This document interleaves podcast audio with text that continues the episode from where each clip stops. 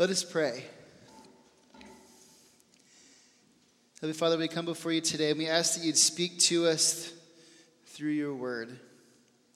May we hear from and respond to you on the second week of Easter. And may we continue to consider and to think about what it means that your Son has been risen from the dead.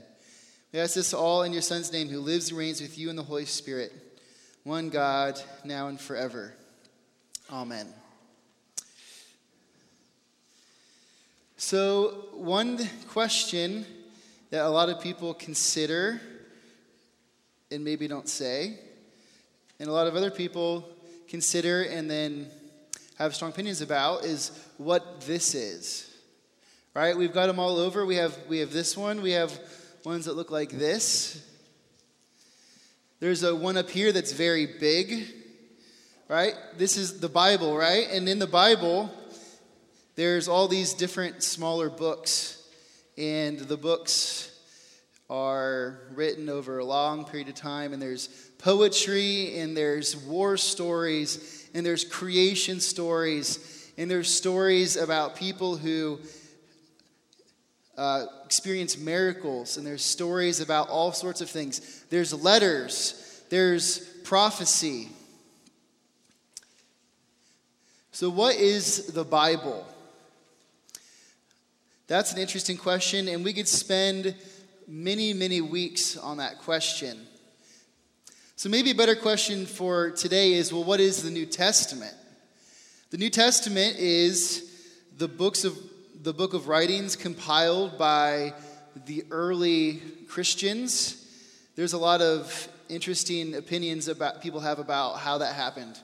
But basically what happened was people were writing to churches, and people wrote stories about Jesus, and what happened was churches around the uh, Middle Eastern area, so Turkey and Jerusalem, they started to pass these, these different letters around, and they had these different stories, and they became used around the churches. And eventually, around three or four hundred years after Jesus had left, there was this compile, uh, this compilation of texts that became known as the New Testament. And within that compilation, there was four what's called Gospels, or four versions or four retellings of the good news. The good news according to Matthew, according to Mark, according to Luke, according to John. These stories about Jesus. So we have four Gospels. If you ever wonder why we have four, I mean, people will have these different answers that are interesting and creative. Um, but what we're going to see today is we have four because we're being given Jesus' closest followers, his disciples, the twelve that he chose to follow him most closely. And he gave uninhibited access to his life. What we see is four of them, or people who were closely associated with them, decided to write down the stories that they heard about Jesus. So today we look at the story written by the Apostle John, who is one of Jesus' closest associates. One of the people who Jesus was the most trusted and intimate with, shared more things than anyone else, with John and a couple other of his disciples. So if you want to take out your Bible, or if you want to take out the Pew Bible, or if you have some sort of electronic device, however you read the Bible, I want you to take it out, and I want you to turn to John chapter twenty, starting in verse nineteen. So in the Pew Bible, that is page nine forty-five. John chapter twenty, verse nineteen. That's where we're going to start. And as we go, be thinking about, well, this is a gospel account. This is a story from one of Jesus' closest disciples. So let that inform how we look at this story today. So this is how John starts chapter twenty, verse nineteen. On the evening of the first day of the week, when the disciples were together, with the doors locked for fear of the leader, Jewish leaders. All right, we're going to stop there before we go and see what happens. We have these sentences or these lines and they're describing the situation for us. So we need to, to, to be good readers of the Bible and be like, I wonder what is happening in this situation. On, so we know it's evening on the first day of the week. Well, what happened before this? Well, if you have your Bible and you look, we don't have to go back even out of the chapter twenty to see that at the beginning of chapter twenty, if you were at the sunrise service, we read this passage. Mary Magdalene goes to the tomb and finds it empty. And she doesn't even look in, at least the way John tells the story. She doesn't even look in. She turns around and goes to the disciples. And she tells them the tomb is empty. And she assumes that someone has stolen the body. So a couple of Jesus' disciples, Peter, and we're told the disciple whom Jesus loves, who most scholars think is John, the author, go to the tomb. And they find the tomb empty. Now they go into the tomb and see it empty. And Mary Magdalene must have followed them back to the tomb, because if we look at verse eleven and onward, Mary's the only one there, but while she's there, she eventually encounters Jesus. So she sees Jesus, and what she does is she goes and tells the disciples. So this was all, if we look on chapter twenty, verse one, early on the first day of the week. So Sunday, and now we see on the evening of that first day of the week. It's the same day in the evening. So the disciples have gone from thinking Jesus is dead to finding out the tomb's empty to one of their, Mary, who is not one of the twelve disciples, but would have been a very close disciple and follower of Jesus, just on the outside of the twelve. She was almost on par with them.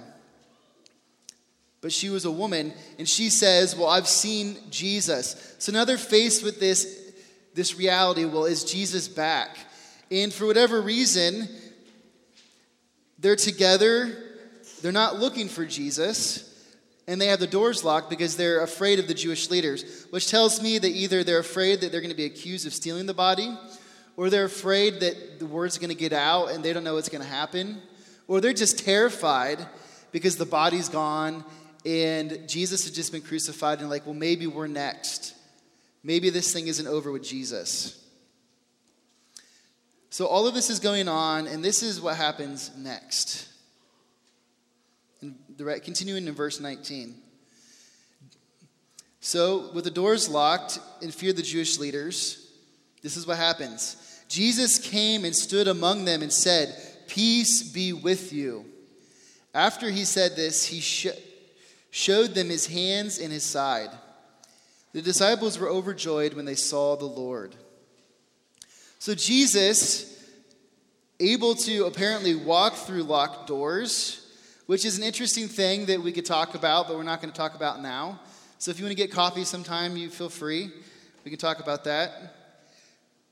But Jesus shows up amongst his disciples. And what he does right away is he greets them. He says, "Peace be with you." Just a typical Jewish greeting, like we might say hello or hi or how are you doing. And he goes right to showing them the proof that he is the same Jesus. So he shows them his hands, or more likely his wrists, where the nails would have been put in. And he shows them his side. If you remember, he was stabbed in the side by a sword to see if he was dead. So he has this, I mean, this is a gaping wound. It would have been not your just little cut. So Jesus shows them his wounds. So this is important now. Um, the person who I go to for most of my first century historical information is a scholar by the name of Craig Keener. He's written a big old book just on New Testament um, historical cultural analysis of every verse of the New Testament. So I go there, and if I need to go further, I might look at something else. But this is what Craig Keener says. He says that wounds were sometimes used as evidence in the court. So in a sense, seeing the wounds is evidence that Jesus was the same person. And these wounds would have been, it would have been something that could have held up in court. And also, scars were used to identify people. They could be used to identify people. Just like today, we might about identify someone by a scar. Same in the first century. So Jesus is telling his disciples, look, I am the same Jesus who you saw on the cross. So the response the disciples have is they're overjoyed when they saw the Lord. So this is important. Remember, we're reading John's account of what happened. He saw with his own eyes Jesus.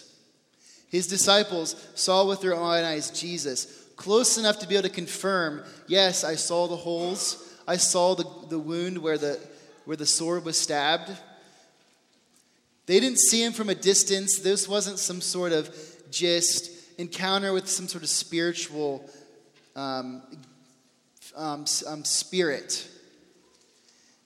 The body was still damaged. But Jesus' visit is not just social. This is what he says, continuing in verse twenty-one. Again, Jesus said, peace be with you and the Father, or peace be with you. As the Father has sent me, I am sending you. And with that, he breathed on them and said, receive the Holy Spirit. If you forgive anyone's sins, their sins are forgiven. If you do not forgive them, they are not forgiven. So Jesus does this odd thing where he like breathes on his disciples. But what he's doing is he's passing on to them the work that has been given to him. He said, I was sent by my Father into the world to do the work of the kingdom.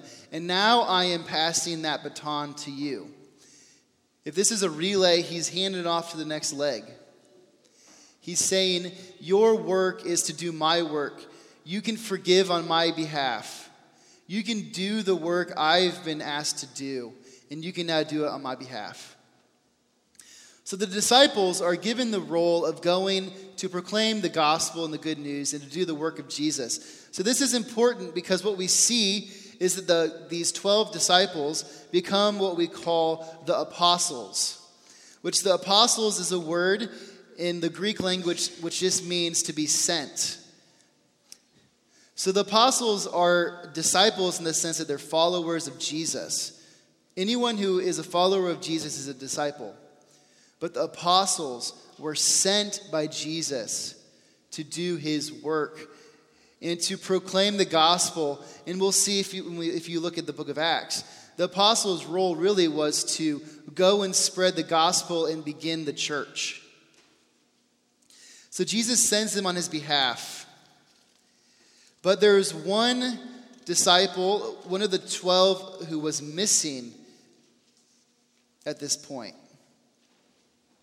Mary Magdalene has seen Jesus, and the disciples have, but one hasn't, Thomas. And this is what happens in verse twenty-four. Now Thomas, also known as Didymus, one of the twelve, was not with the disciples when Jesus came. So the other disciples told him, we have seen the Lord. But he said to them, unless I see the nail marks in his hands and put my finger where the nails were and put my hand into his side, I will not believe. So Thomas, he's like, all right, well, you've seen him, but I haven't. He's like, I just don't think this is actually true. It's unbelievable to me that Jesus would be coming back from the dead. So we give Thomas a bad rap. Right? We've even made a saying up about him. Don't be a doubting Thomas. I mean, I don't know if people use that today, but it's it's out there. You don't want to be a doubter like Thomas. But what's interesting is, so who here would who here wouldn't find it hard to believe that a person you saw die came back to life? Let's just be honest, right? Who here wouldn't find it hard to believe? People don't come back to life. And Thomas is like, I just don't see how it's possible. What's interesting is the Bible actually shows us a story of a person who responds. A person who was a close associate with Jesus, someone who had walked with him and known him intimately for around three years, and had even heard Jesus predict, predict that his he would die and be raised from the dead. All of that, and he still doubts. We have a story like that in the Bible. So people today, can we be surprised if they doubt?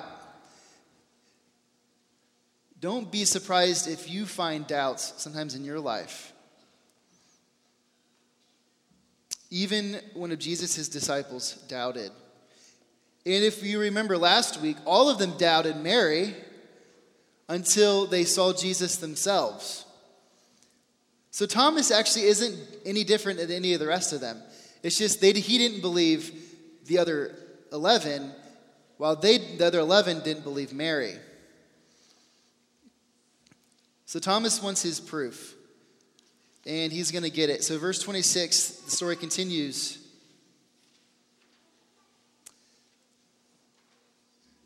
A week later, his disciples were in the house again, and Thomas was with them. Through the doors, though the doors were locked, Jesus came and stood among them and said, "Peace be with you." Then he said to Thomas, "Put your finger here. See my hands? Reach out your hand and put it into my side. Stop doubting and believe." So Jesus now appears to Thomas. Well, he appears again and Thomas is present. And he wastes no time in offering to Thomas what he needs. He needs to touch and feel Jesus' wounds. But what's interesting is, as soon as Thomas sees Jesus, this is what he says. In verse twenty-eight, Thomas said to him, "My Lord and my God." So it, it's not even clear that he actually touched him. Now he probably did. He probably came up to him and, and, and looked closely. But it's almost as if he wanted to believe, but he just couldn't until he saw. And he declares that Jesus is God. So even though he's the most skeptical, or at least we paint him as the most skeptical, his response is actually the most spectacular. Because while the other disciples didn't call Jesus God, that's exactly what Thomas does. He says, "You are God." Now, we should not take this lightly, okay? Because for Jewish people, there was one God. There wasn't people that were gods. Now, the Greek culture and the Romans, they would say, okay, there's such things as humans that are gods, like Hercules and other demigods, as we call them in our culture. They're, they're like half gods or something. But the Jewish people didn't do this. So for a Jew to say that Jesus is God is not something we take lightly. It's something spectacular. It means that whatever happened, it was unexpected and beyond anything we could imagine. Jesus was standing before his disciples, risen from the dead, in a physical body. They could touch, they could feel, they could see. He wasn't a ghost. He wasn't a spirit. He wasn't some sort of vision that they were having. All those things go out the window when we talk about trying to undermine the resurrection, because the disciples touched him. And now this is how Jesus responds to Thomas in verse twenty-nine. Then Jesus told him, "Because you have seen me, you have believed." All right. Now what's interesting is that's what he says to Thomas, but all the disciples need to see Jesus to believe. But this is what he says next. "Blessed are those who have not seen and yet have believed." Who are those people? Presumably, that's all of us. And most of Jesus' followers, after the first maybe five hundred, there's a spot where Paul says that Jesus appeared to five hundred people. At least I think that's the number. Everyone after that is going off of what other people have said and going off what they believe. But Jesus says, "Blessed are those who can believe without seeing." Blessed are those, happy. What does it mean to be blessed? Well, imagine the best day of your life. Imagine your happiest moments. I mean, think about, I don't know, sitting on the beach during a sunset. For those of you with kids or with young kids, remember sleeping before kids. That's a place to be happy. Think about the moments you've achieved a career goal, or you've made a sale, or you've been promoted. The greatest moments in your life, when you have that uncontrollable happiness and the glow that comes with it. That's what Jesus talks about, those who are blessed when they believe without seeing. the glow that we have in our life for trusting that Jesus is the resurrected God? Do we have that glow? Do we realize that the physical resurrection of Jesus gives us something to hope for that can bring us a glow of blessing? Because we know the brokenness in our own lives. We know the brokenness in our own bodies. We know the inevitable death will go away. And Jesus says more in verse thirty. Or not Jesus, but um, John says more. This is what John says. He says, Jesus performed many other signs in the presence of his disciples. So more than just the signs that John tells us about. And he says, which are not recorded in this book. He says, but these, the signs in this book, are written that you, my reader, the person who's hearing this read out loud, the person who's hearing this t- taught, may believe that Jesus is the Messiah, the Son of God, and that by believing you may have life in his name. John is talking to us. He's saying, I wrote my gospel that you might believe based on the faith of what I'm telling you, that Jesus resurrected from the dead, and he, and he is the person that we've told you he is. John's saying, I understand that not everyone has the opportunity that I've had to see Jesus, to walk with him, to touch his side, and to see his hands. But he said, you can trust me that I'm writing this so that you might believe. So what is our Bible? What at least are the Gospels? The Gospels are eyewitness testimony from the first century about what the apostles saw. John was there. He touched Jesus. He saw him, and then he wrote it down. Luke, we think, based his gospel on Peter. Matthew was one of Jesus' closest disciples as well. And then Mark, who traveled with Paul and potentially also heard from Peter. That's what the Gospels are. So is our faith based on something empty? Or is there something we can build our faith and our trust on? Our faith in the resurrection is built upon the witness of the apostles. That's exactly what this New Testament Gospels are, witnesses of the apostles. Our faith is in the resurrection is built upon the witness of the apostles. We don't believe blindly. We don't believe without reason. We trust the eyewitness testimony of people who were there in the first century, people who doubted until they saw. And Jesus says, blessed are you who don't need to see and can believe. It might be unbelievable, but we're not going off of faith alone. And what I mean by that is we're not going off of trust without foundation. We have something to build our trust on, eyewitness testimony. The Gospels aren't just stories, they're eyewitness accounts. Our faith in the resurrection is built upon the witness of the apostles.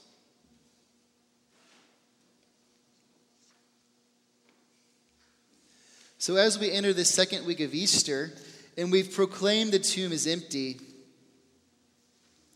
know that we don't have to go off of blind faith to trust that the tomb is empty. Even though there's a lot of evidence outside of the witness of the apostles to suggest that the tomb was empty. The fact that there was never a body. The fact that the that the early movement became what it did.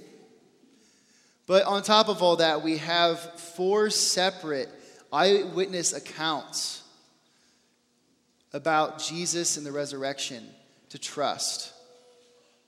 Our faith in the resurrection is built upon the witness of the apostles.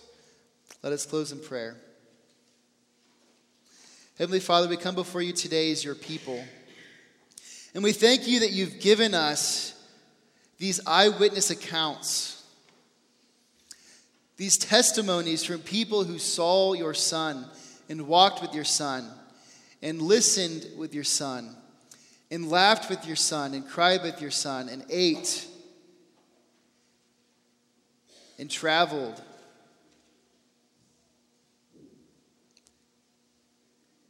We thank you that we can trust the Gospels as more than just stories that we have to take blindly, but that we can trust that behind them there is investigation, that there is an account and there's evidence that can be weighed, and there's evidence that can be tested. We ask that you be with us today, and we be with those who can't quite grasp the resurrection.